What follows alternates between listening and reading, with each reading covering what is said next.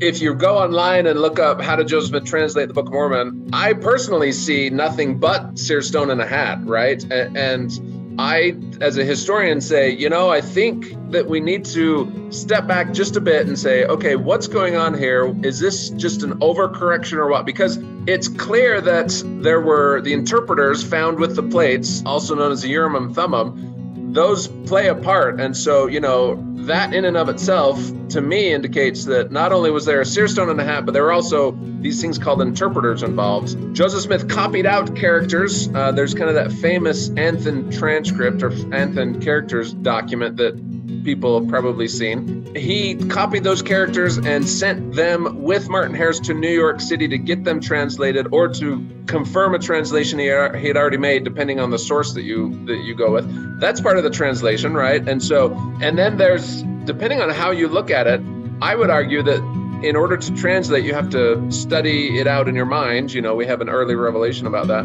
These conversations with the angel, the uh, angel Moroni, leading up to the reception of the plates, was that technically part of the translation? I would say that that's kind of a preparatory period at the very least. And then looking at past or, or later precedent of Joseph Smith uh, translating, um, it seems that Joseph at a at a certain time was able to translate just based upon revelation. In other words, no objects or seer stones or whatnot needed.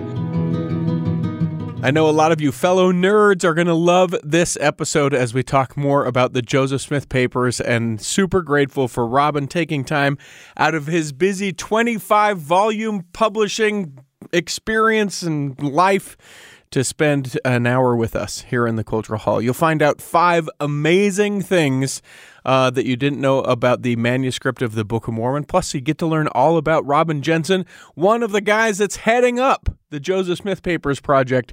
And he would be humble and obviously say, you know, he's just one of many. One of many working, slaving uh, at this amazing project. And tell you what, it's pretty cool every time I hear get the opportunity uh, to uh, to visit with someone that's been working with the Joseph Smith papers, it's just amazing to see what they are finding, what they are publishing, the immensity of all of the work. And so, let me not you know blather on for a little bit longer. Let me start this episode of the Cultural Hall.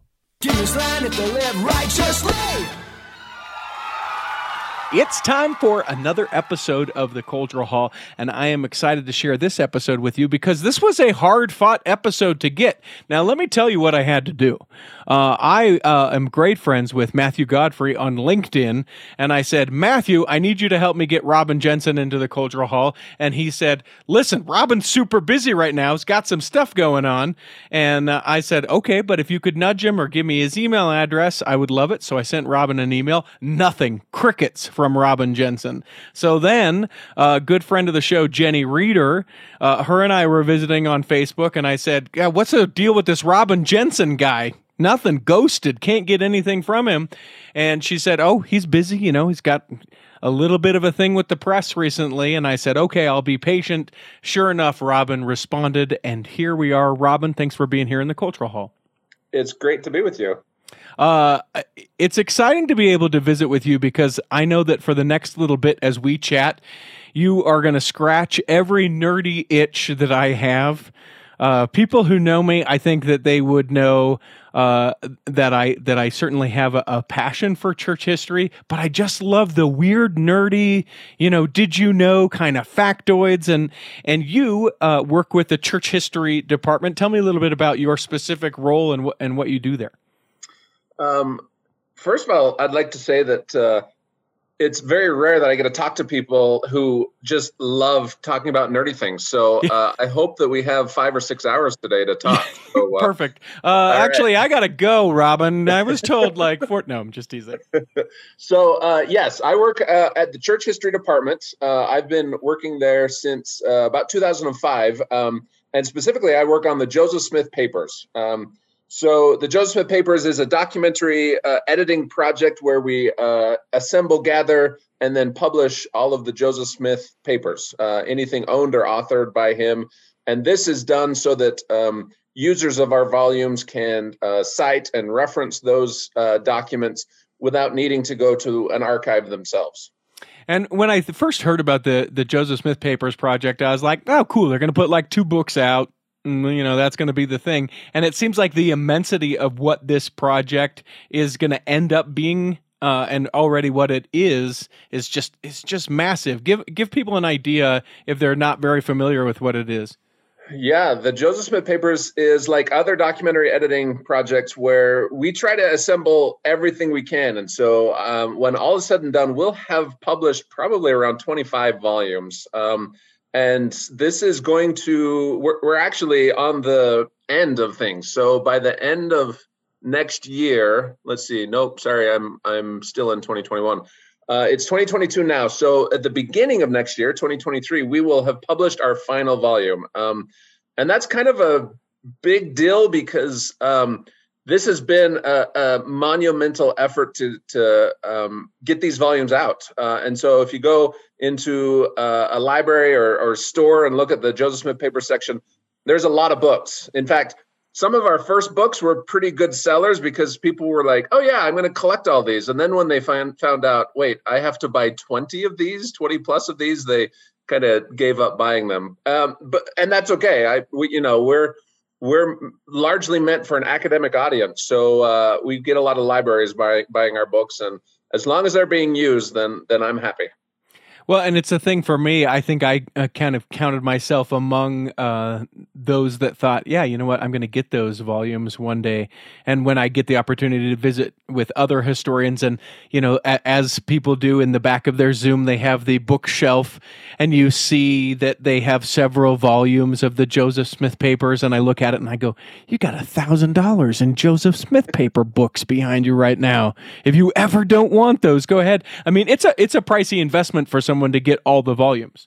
It is, and we recognize that um, since it's so pricey, and since the you know the ubiquity of the internet, we have a very robust uh, online presence. So if anyone goes to josephsmithpapers.org, they will on the website eventually get access to everything that's going to be in print and so we, we, you know we we want to cater to those that are going to use our volumes or use our material and um, one way of doing that is to post everything online. And so we're, we're not you know we're not in it for the money. In fact if you um, honestly compare the prices of our volumes with the quality of the volumes and, and what other similar type volumes sell for we're not making hardly any money uh, all the royalties just kind of go back into the project to to publish more volumes. And so w- we really are concerned about getting the information out there so that scholars and other uh, users of the material can can get to know joseph smith better as a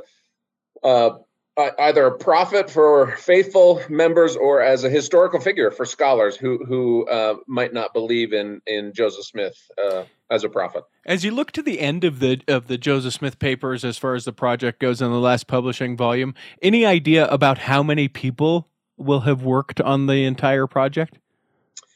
You know, we had this question uh, a couple months ago. We were like, wouldn't it be cool to gather a list of everyone who worked on the project. Um, and I think we're still going to try to do that, but it is a daunting list. Uh, well, uh, if I had to guess, and we haven't compiled this list yet, but if we had to guess, it's several hundred individuals um, because we started the Joseph Smith paper started out at BYU, uh, and so we had a lot of student research help. In fact, that's how I started with the Joseph Smith papers. I was a research assistant, and then I kind of moved up in the ranks. Um, but we've had student research we have we've had interns we've had missionaries we've, we've had um, of course you need historians and, and archivists that work on this. You also need um, editors that uh, you know can source check and make sure that our introductions and, and annotations read well. And you have to have product managers and you have to have uh, IT people. Ha- I mean, there's just it runs the gamut of like expertise and professionalism of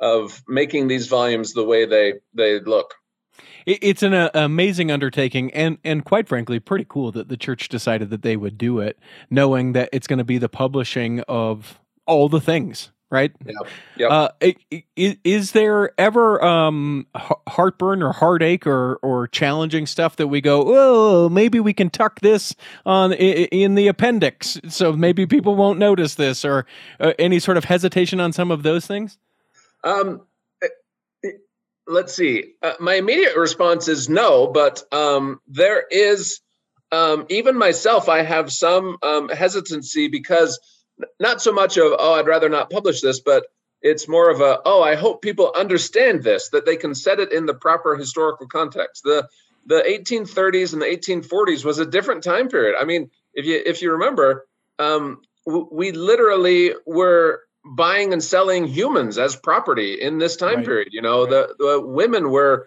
second class citizen. It, it, was a very, very different time. Um, and so when people said just run of the mill things for the day, it can seem pretty awful today. Um, and so, yes, there are things in the Joseph Smith papers that read very differently because today is a very different time than back then. And so, um, it, it's you know, for faithful Latter Day Saints who revere Joseph Smith as a prophet, we we sometimes forget that. Oh yeah, he was also a a man and a product of his time, and and there were attitudes that we don't agree with today, and so we need to kind of separate the the mantle of the prophet with the um, yeah the the foibles of the man and and sometimes when you're reading letters or correspondence or or whatnot you find out yeah he literally got in a fistfight with his brother um, or you know he's dealing in land transaction and making some dumb mistakes sometimes. And so it, it's it's this is a historical endeavor and we we try to set all of that in context but uh, we also recognize that uh, members of the church today might not um, be familiar with some of the uh, material we're offering. It, it always makes me think that i want uh, an extra verse of praise to the man that that sounds something like praise to the man who's a man just like I am. Right? yeah. I perfect. mean, because we certainly set it up in a way that we're like, whoo, yeah, infallible almost.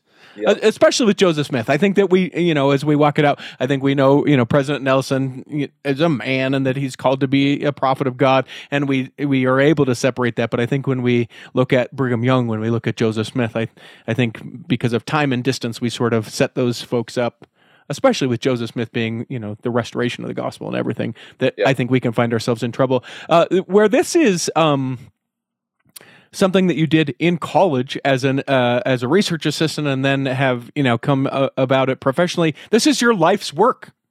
Yeah, yeah. I I really haven't known anything other than the Joseph Smith papers. Um, you know, I I was a typical college student where I was meandering trying to figure out what I wanted to do and you know I was waking up at 3:30 a.m. to do janitorial work um, and then all of a sudden I got this research assistant job and I found my love and I'm like wait they pay people to do this and you know it's still a well kept secret that I'd actually do this for free if uh, if I could uh, figure out how to feed my family so anyway um, it, it's it's a great opportunity and really you know I've yeah, it's at the towards the end of the Joseph Smith papers, as we're nearing there, I'm I'm thinking, wow, what is my life going to be after?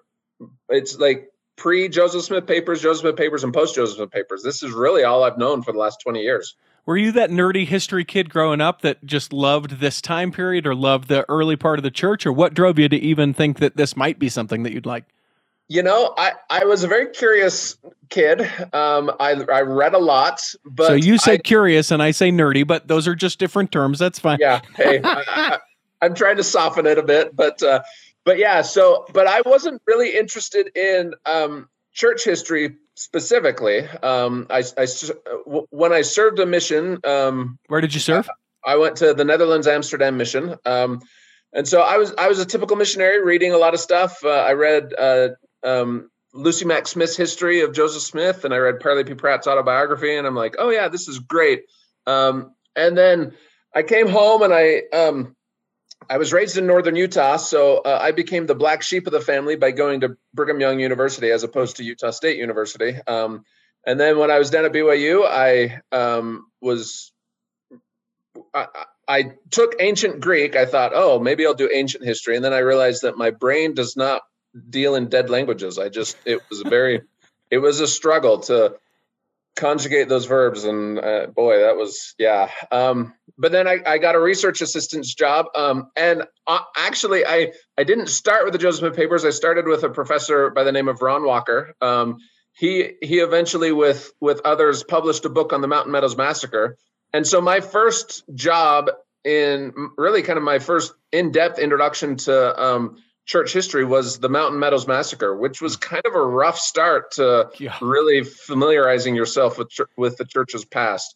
I guess you could say it was all uphill or downhill from there, whatever, however we want to term that. But uh, and then once I got with the Joseph Smith Papers, I just I fell in love. I I said, oh, this is this is what I want. This is this is the thing I'm I've uh, I've been meant to do. So, as you look back on that, before uh, being assigned to that particular project, were you aware of the Mountain Meadows massacre? I think there's probably even people that would be listening to this that go, "Yeah, I mean, uh, what uh, Indians and military? I, I don't know, something bad, tragic, but yeah, they don't yeah. really know what it was."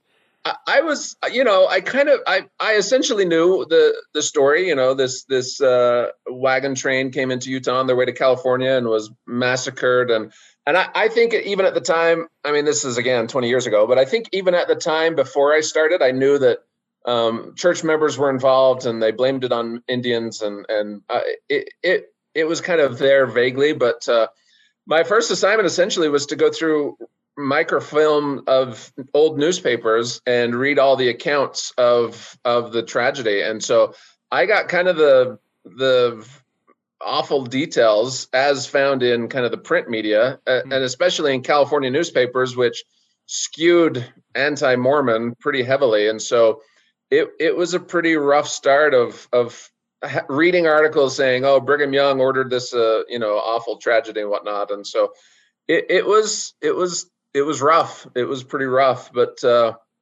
you know, uh, working at BYU it was great because I had the professors there. If I had any questions, kind of a, you know, growing up, you you sometimes connect the truth of the church with the uh, near inerrancy of the past. You know, all the Latter Day Saints had to be perfect essentially, and and I quickly understood and was kind of mentored by professors and others that you know the gospel is wonderful and it gives us strength and helps us to be better but we still have that agency. We still you know people still make mistakes. And so come to find out that latter day saints did this awful atrocious horrific, thing um, in murdering all these uh, wagon this wagon train.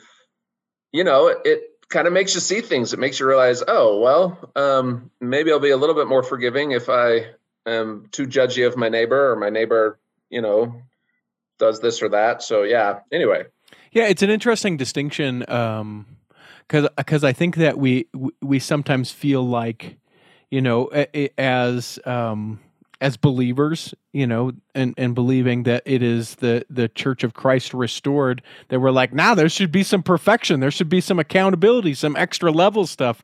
And so when you have things, you know, as slight as maybe someone lying to you or as intense as murdering a wagon train of people, like it really does put it in perspective where it's like, okay, it, you know we don't want to give people a pass for for wrongdoing but to be able to say that wrongdoing can exist and truth can exist in the same place yep Yep. I want. Let's take a break real quick. Uh, when we come back, I want to talk about the latest volume of the Joseph Smith Papers and what's so gosh darn exciting about it. We'll come back and do that in the second block of the Cultural Hall.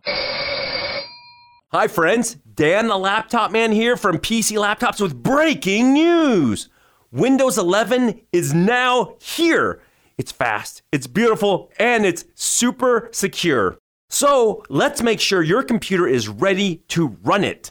If your computer isn't powerful enough, we'll show you what you need to upgrade in your old computer to make it run perfectly. If we can't upgrade your old PC to run Windows 11, we'll buy it from you and give you a credit towards any new PC laptop's computer. Now, our computers start at only $29 a month, and we have 12 months special financing. Windows 11 is simply awesome.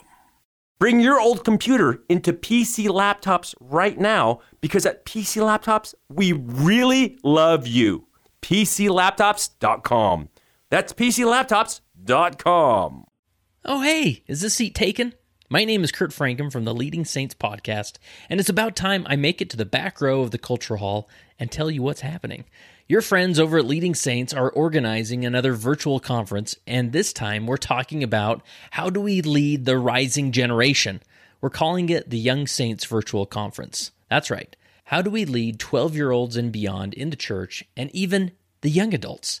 They live in a different world than many of us when we were young, and they face unique challenges. So we've gathered 20 plus presenters who have a unique experience working with youth and finding success. To get all the details and to see who is speaking and what topics will be covered, visit leadingsaints.org/youth.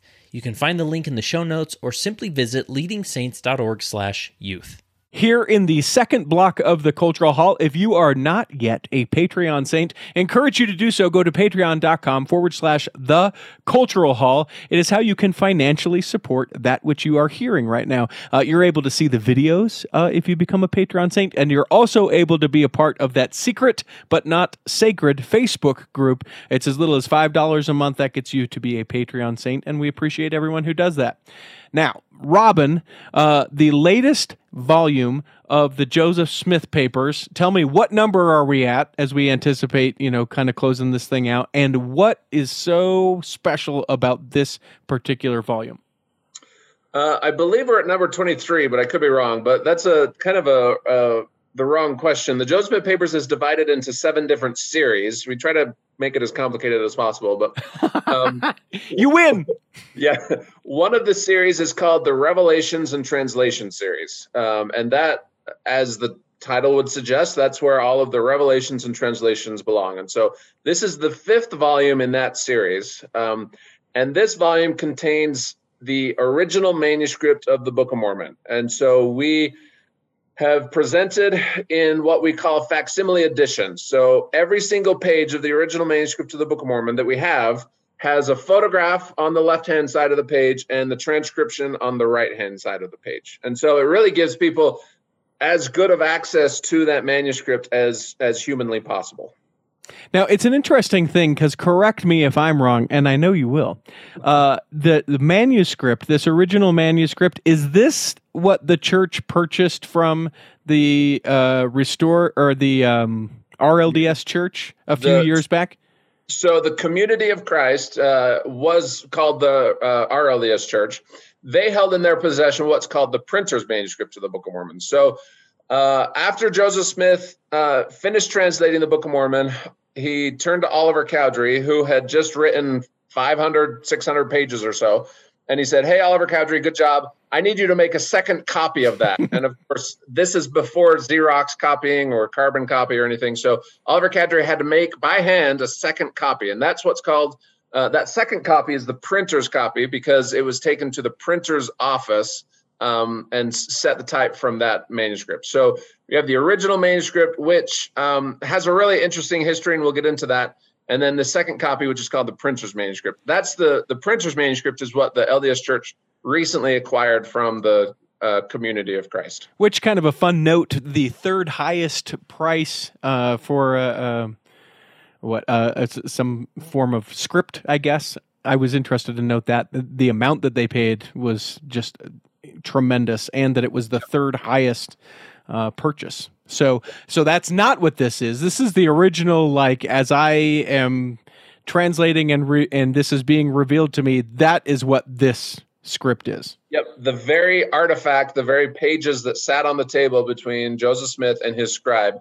That's what we are presenting in this volume.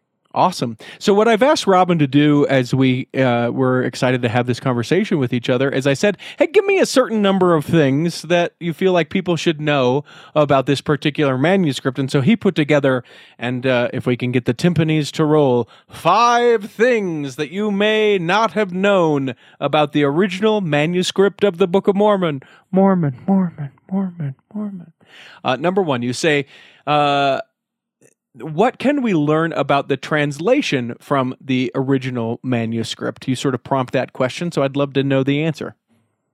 So, um, this is something that uh, I think is, at least to me, quite interesting. Um, we often, and particularly of late, I think, um, have really debated about the translation process, the mechanics of the translation. What is actually going on? Um, you know, is are the plates on the table? Um, who's present? Um, what time's going on? How you know how many days is going on?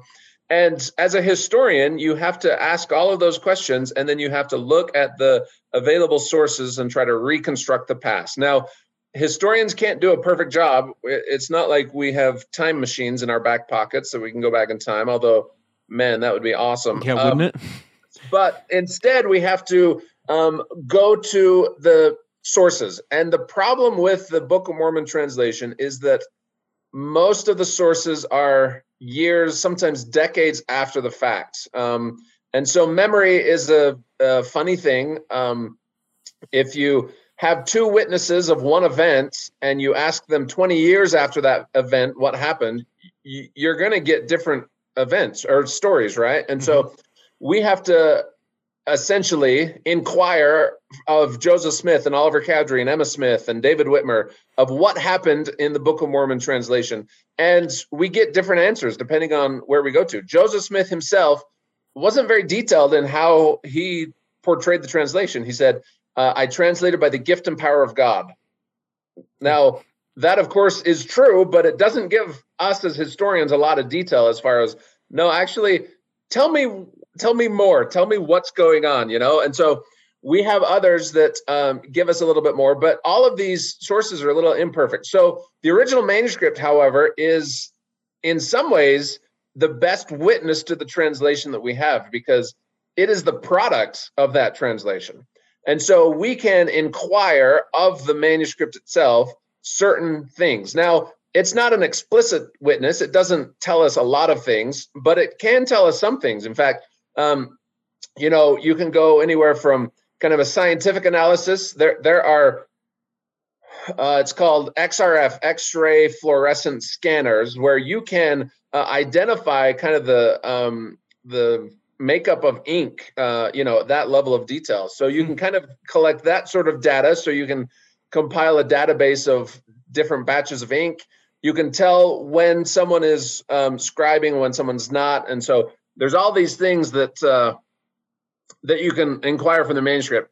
Um, I'm just going to give you one example, though, of what I think is uh, quite significant. So we all know the story. Joseph Smith and Martin Harris were working on the translation, and Martin Harris asked Joseph whether he could take portions of the manuscript to his family to show. Mm-hmm. Um, after some convincing, Martin Harris took the manuscript and lost it. Uh, and so Joseph Smith had to start again with translation. Now, a lot of people assume um, that Joseph Smith started from First Nephi and then went to the end of the Book of Mormon because that that's how the Book of Mormon is in in you know when we read it ourselves. Scholars for quite a while have thought, you know what, we think that he started with Mosiah, went to the end of the book, and then picked up in First Nephi, and then ended the translation with Words of Mormon. Hmm. This this theory is called the Mosiah priority. Not that Mosiah is the best book of the Book of Mormon, although it's a pretty good book, but that Mosiah came prior to anything else in the Book of Mormon translation. So this theory had a lot of um, consensus, honestly. Most scholars thought, yeah, that actually seems to make sense. But there wasn't uh, honestly a smoking gun um, until you look at the manuscript itself. Now, um, we're gonna have to get in the weeds a little bit. Let's but... do it. I am, I am here. I got weed whacker. Let's go. so the book, the Book of Mormon translation started in Harmony, um, or rather, it it took place there in Harmony, Pennsylvania. Um, uh, and then at a certain point, Joseph and Emma and Oliver Cowdery moved up to Fayette, New York, um, with in the Whitmer home to finish out the translation. So, first part of the translation is in Harmony, Pennsylvania. The last, uh, the final portion of the translation happened in Fayette. Well, if you look at the original manuscript of the Book of Mormon, there are a, a number of different scribes. One of those scribes is John Whitmer. So we know that that portion of the Book of Mormon translation had to have happened in Fayette. Well, the portion of the Book of Mormon that has John Whitmer's handwriting is First Nephi. And so we know that First Nephi was the end of the translation period. And so that there gives more evidence for this Mosiah priority. In other words, Joseph and Oliver had done most of the Book of Mormon translation, and then when John Whitmer assisted in the translation, that was towards the end of the translation, and that was in First Nephi. And so that gives us this evidence, this this pretty strong evidence that um, that the First Nephi was uh, towards the end of the Book of Mormon translation.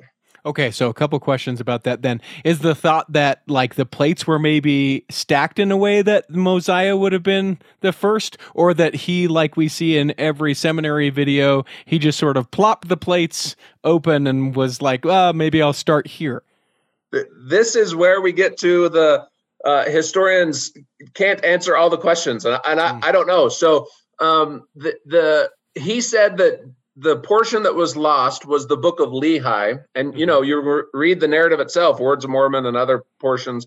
These small plates, the the um, first Nephi through Words of Mormon, were they at the end of the plates? Were they separate plates? I've heard that theory. Um, unfortunately, as you well know, we don't have the plates, and so we can't we can't kind of uh, identify where all these things come from. And so um, some of this is just questions that uh, are very interesting to speculate about, but we do not know the answer.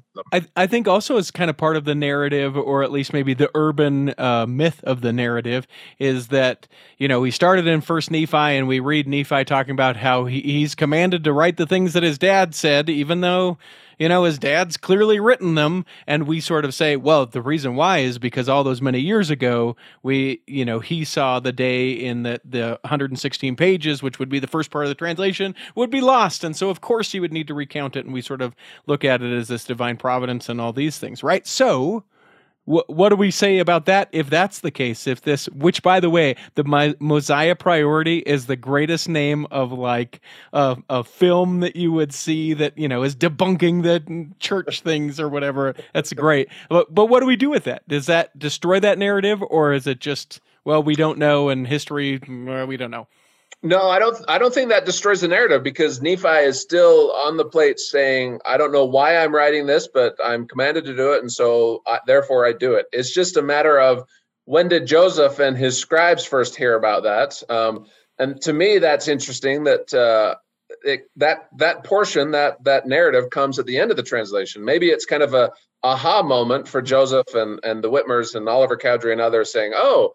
Yeah, this makes sense. This this is this is what's going to happen with that narrative that we lost.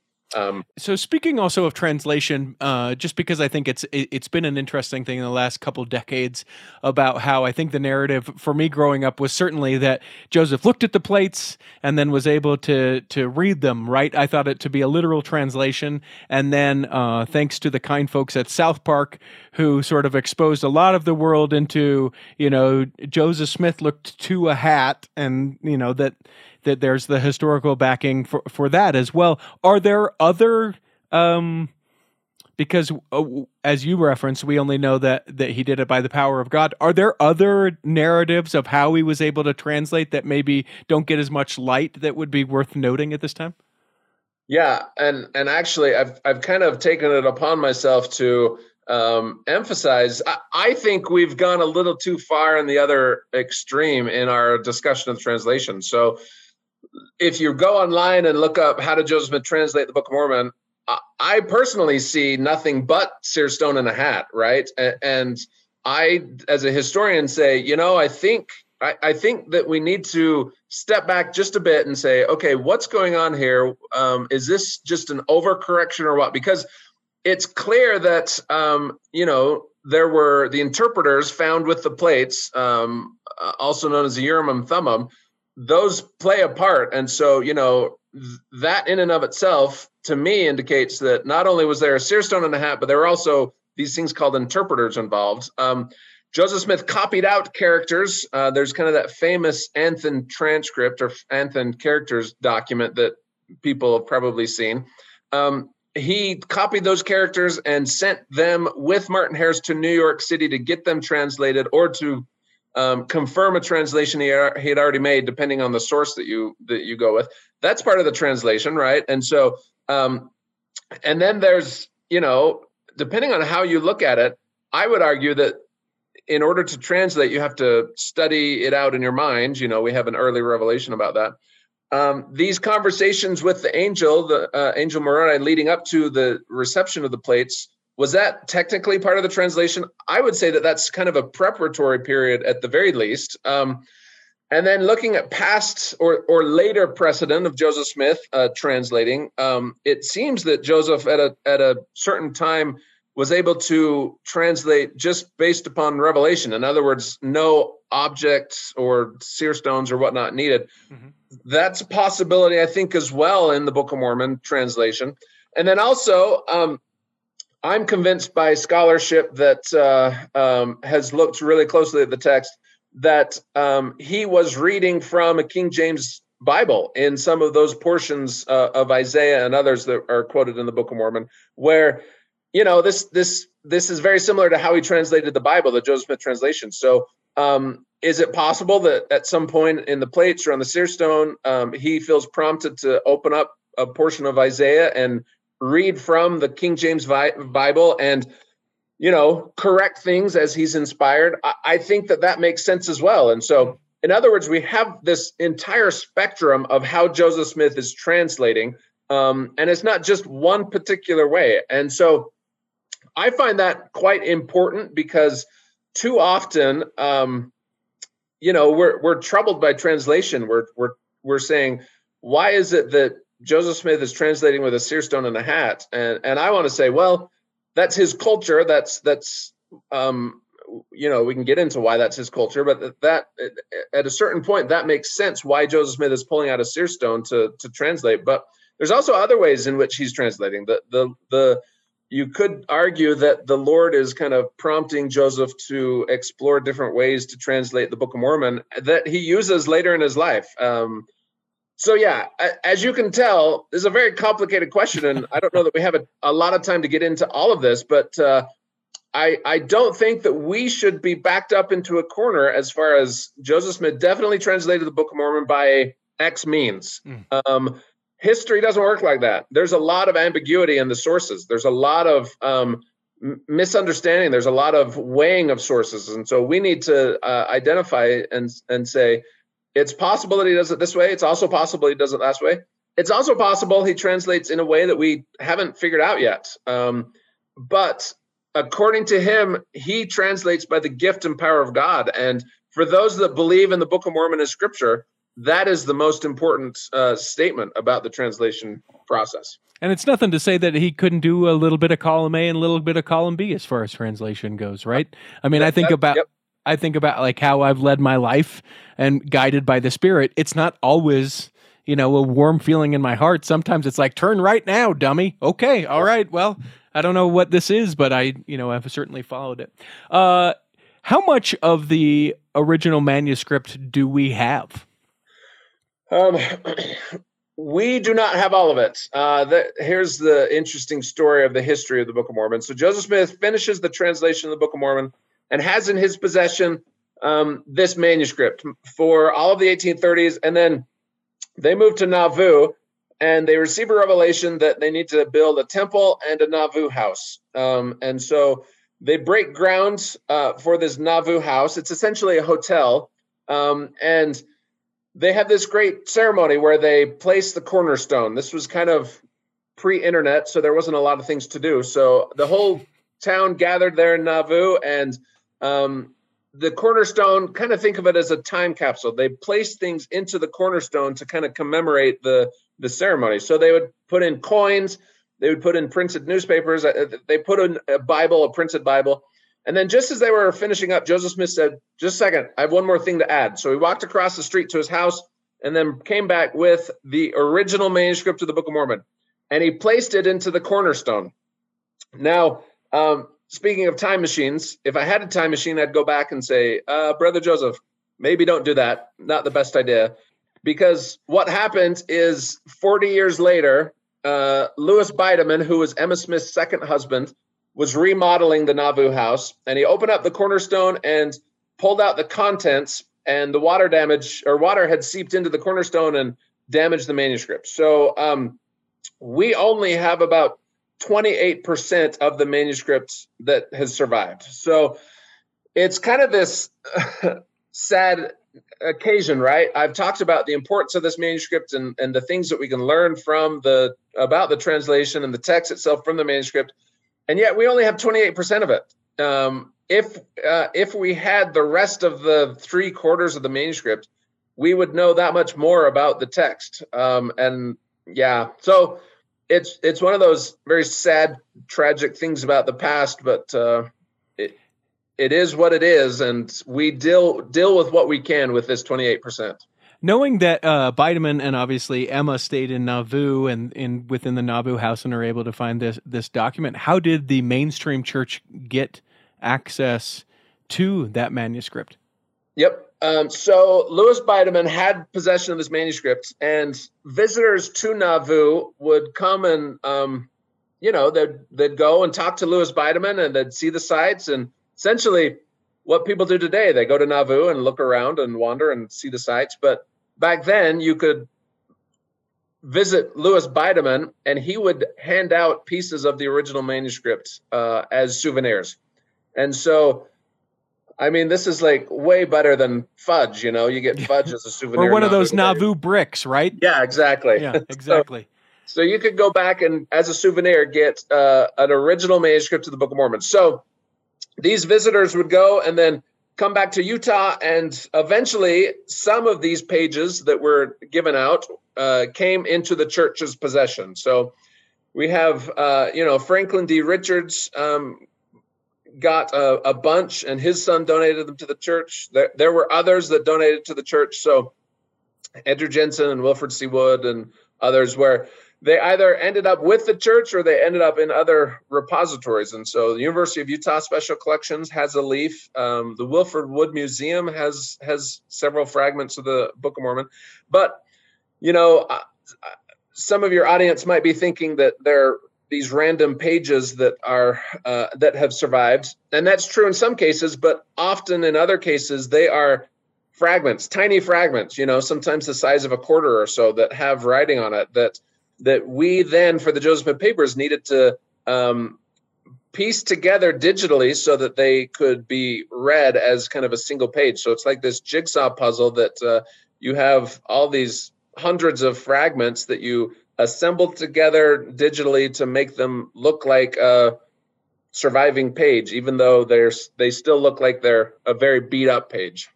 So the 20, 28% never came, no portion of that 28% came as like, here's 12% and then add it with the 16% other pieces. It was all just a culmination of, well, he's got a little bit and there's a scrap over here and these folks have it. And, and that what culminates into the 28%. Interesting. Yep, yep. We are so nerdy, Robin, and I love it. Let's take another break and let's get to the other three points uh, that you outlined that we can learn from that original uh, manuscript of the Book of Mormon. We'll come back and do that in the third block of the Cultural Hall.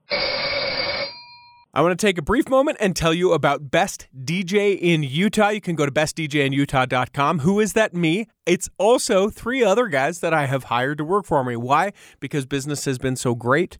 Uh, we've been able to help a lot of couples as they've been celebrating their weddings, been able to do a lot of uh, holiday parties, uh, birthday parties, being able to just to do community events as well. We do travel, so I know you're thinking, well, listen, I live in Nevada, I live in Idaho. I've even gone so far as Louisiana. I've been down to Texas. I've been up to Washington uh, all of the places certainly is possible to be able to play music in. Obviously, you just need to get there. You can go to bestdjinutah.com. Let's start the conversation about it. You're getting married. You're thinking about getting married. You'd like to get married. Whatever the thing may be, bestdjinutah.com. Imagine running a small business today. It's challenging. Imaging and internet presence is an absolute must. Even with that, you're still a small star in a bright cyber universe. Now, imagine you have someone who understands how to get your site designed for your talents and then easily searched by potential clients. Imagine Lennon Design. Whether it's strictly a website or a whole package of logo creation, advertising media, and promotional materials, Lennon Design is your partner in business. They'll test the boundaries of their imagination to create something unique for you. When you need creative, affordable design, let it be Lennon Design. Call 801 699 3022 or visit LennonDesign.com. Here in the third block of the Cultural Hall, encourage you to please, wherever you are digesting this episode of the Cultural Hall, take a moment and leave a review. You like this, we know you do, otherwise, you wouldn't be listening, especially this far into the episode. Uh, so take a moment and share with other people either what you like about this or how long you've been listening or a combination of both. I know you can do that now on Spotify. You can also do it on Apple. And hey, the newest thing, you can do it on Facebook as well. It allows us to be visible. Think of it like Amazon reviews. You're Amazon reviewing the Cultural Hall. We'd love you to do that. Find and do that wherever you are consuming this episode. Uh, are there stories of individuals who helped the translation but did not serve as scribes? Yeah, when a lot of members of the church, if if you would go into kind of an average Sunday school and have everyone imagine or picture the translation of the Book of Mormon, most would think of Joseph Smith, obviously. Mm-hmm. Um, there would be someone by his side, probably Oliver Cowdery, although we should start thinking more about Emma Smith. She was an important scribe. But I don't think a lot of people are thinking about kind of your Joseph Smith Sr. or Lucy Mack Smith, who never acted as scribe that we know of, but gave him kind of this moral support and, and whatnot. But there's this individual uh, by the name of Joseph Knight. Um, he was an early supporter of Joseph Smith. Um, he was quite interested, never served as scribe to Joseph Smith for the Book of Mormon, and yet he lived kind of close by to Harmony. Um, and periodically he would go down to pay a visit to Joseph. This was probably a welcome relief of the translation, um, where Joseph and Oliver could uh, visit with Joseph Knight and talk about things. And Joseph Knight probably was interested in in getting an update of uh, where are you at in the narrative? Tell me, you know, tell me what's going on. This this sort of thing. But there's this one particular story that I always find um, kind of rewarding and interesting. Um, Joseph Knight went down to um, Harmony, um, and he had with him supplies, provisions.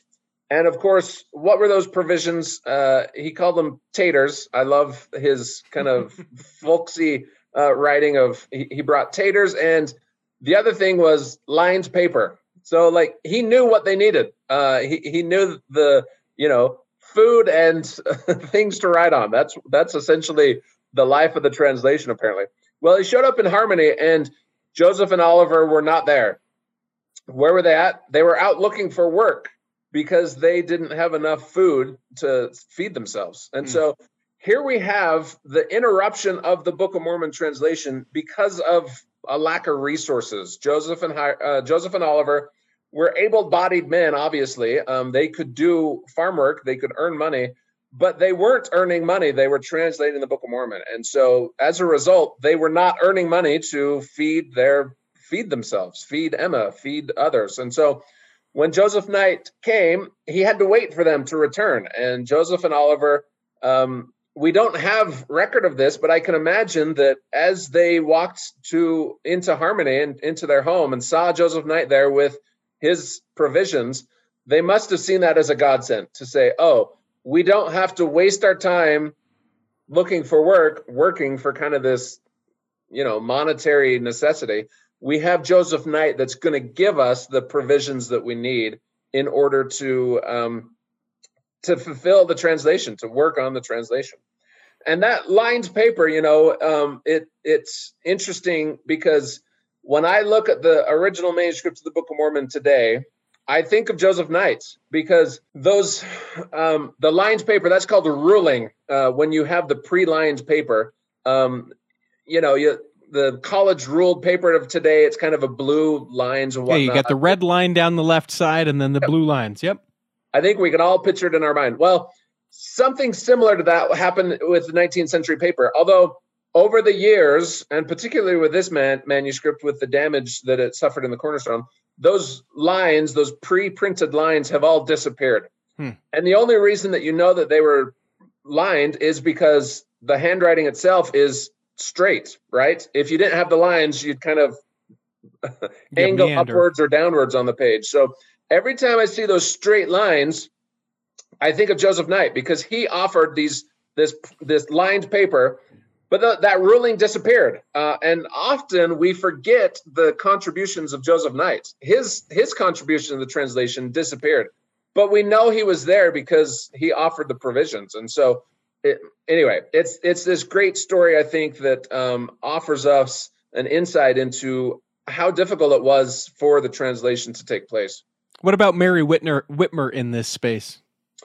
Mary Whitmer's the same, where she was there in Fayette. Um, she already had a lot of kids. She had the farm, was uh, a lot of mouths to feed, and then all of a sudden, um, Joseph Smith, his wife Emma, and Oliver Cowdery came on the scene, and they were to translate the Book of Mormon. And two thirds of those people weren't contributing to the work on the farm, and so Mary Whitmer has to feed three mouths, and only Emma could kind of contribute to um, the the hungry mouths at the time. And so we have this story from her um, her grandson where Mary Whitmer was kind of mum, uh, murmuring, kind of like complaining a little bit. Mm-hmm. Um, she was on her way to milk some cows and just kind of annoyed, I think, at the extra work that she had to do.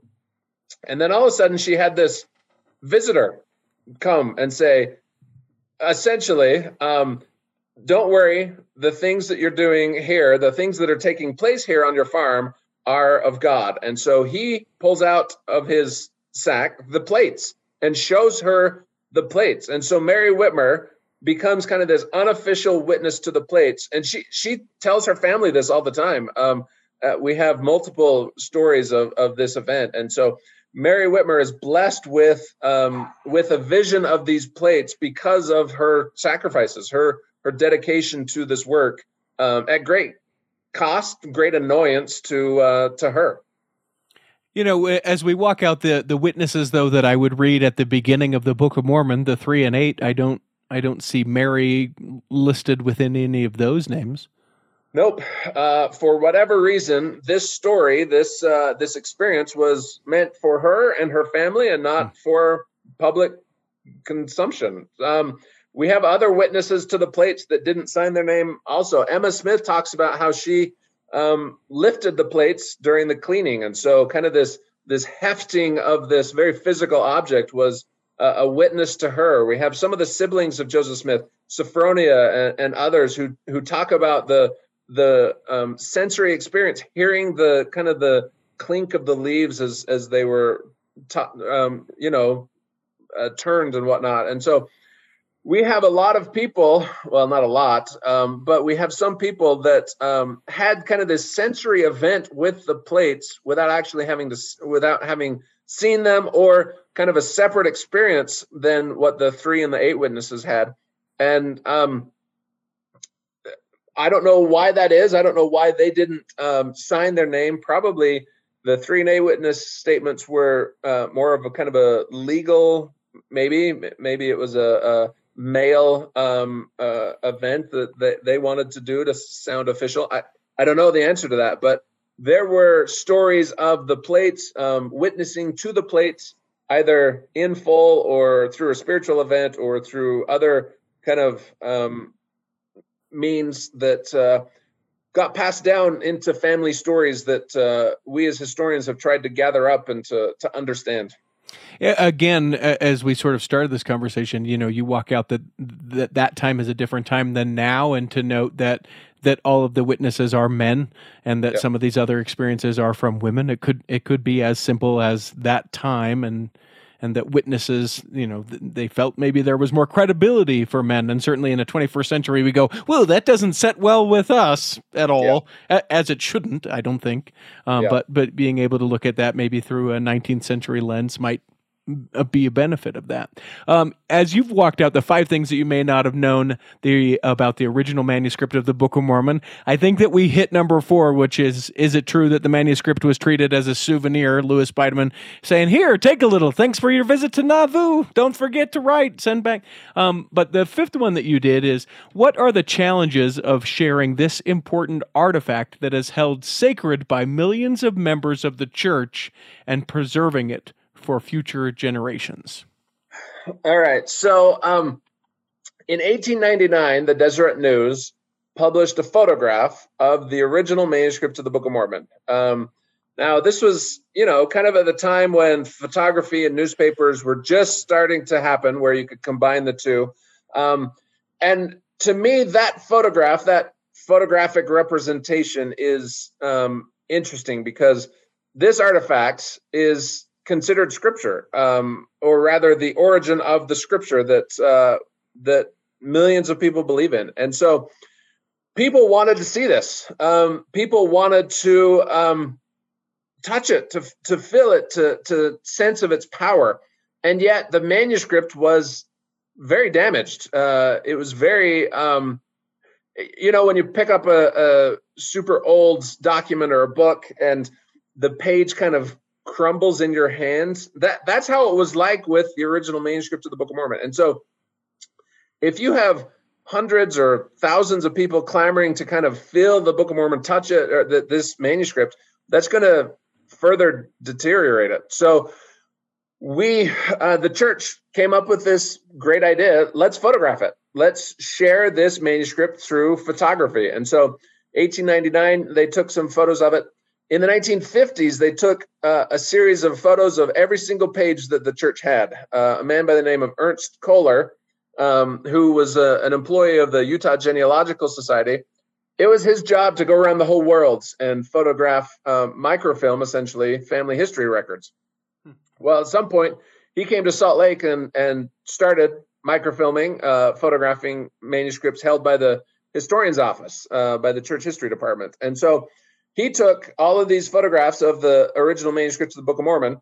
And these photographs are very important because um, some of the some of the corners of those leaves flaked off. Um, and what it seems to have happened is that at the end of the photography session. I don't know how long this took, but at the end of that, you put you put the manuscript back into the vault, and then what's left on the table are a bunch of scraps of the original manuscript of the Book of Mormon. And this was a different time, and so they must have just kind of swept them into the garbage bin because um, there are some fragments in these photographs that are now no longer extant. They're no long they no longer survive, and so you have to look at those photographs to um, sometimes read all of the text that we have today. And so, and then for the uh, Joseph Smith Papers volume, we took a series of multispectral photographs of every single page that we could. Um, now, the multispectral imaging is where you take different wavelengths, either ultraviolet or the infrared,